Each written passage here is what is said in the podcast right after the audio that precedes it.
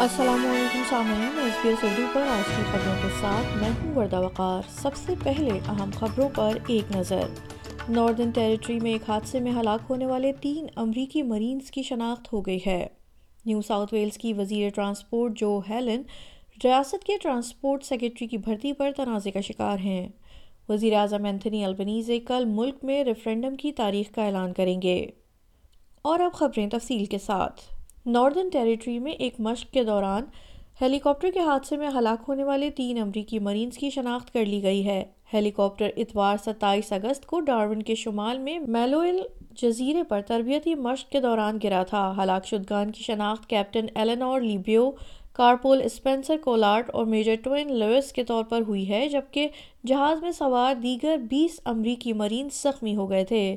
حادثے کی وجوہات کی تحقیق جاری ہے۔ ادھر نیو ساؤتھ ویلز کی وزیر ٹرانسپورٹ جو ہیلن ریاست کے ٹرانسپورٹ سیکرٹری کی بھرتی پر تنازع کا شکار ہو گئی ہیں۔ یہ ان انکشافات کے بعد سامنے آیا ہے کہ سیکرٹری جوش میرے ایک سابق لیبر اسٹاف ہیں جو محترمہ ہیلن کی مہم میں عطیہ کر چکے ہیں۔ جو ہیلن نے اس کام کے لیے جناب میرے کو منتخب کیا، جن کی سالانہ تنخواہ پانچ لاکھ اٹھاسی ہزار سے زیادہ ہے۔ ہے ہیلن نے یہ کہہ کر اپنا دفاع کیا ہے کہ یہ عطیہ محض پانچ سو ڈالر کا تھا جو اس تنخواہ کے مقابلے میں بہت کم ہے ان کا کہنا تھا کہ اس عطیے کے بدلے میں اس طرح کا انعام ایک مضحکہ خیز خیال ہے ٹو جی بی ریڈیو سے بات کرتے ہوئے جو ہیلن نے کہا کہ انہوں نے تمام قواعد پر عمل کیا ہے We've been really honest and open here. That's important to me. I take my obligations very seriously. I've made my declarations that I'm made that I'm required to make as a minister under my ministerial diaries, for example. I have made very clear that I met with Josh Murray in the New South Wales Parliament. I've declared the properties that I own as a member of Parliament. I've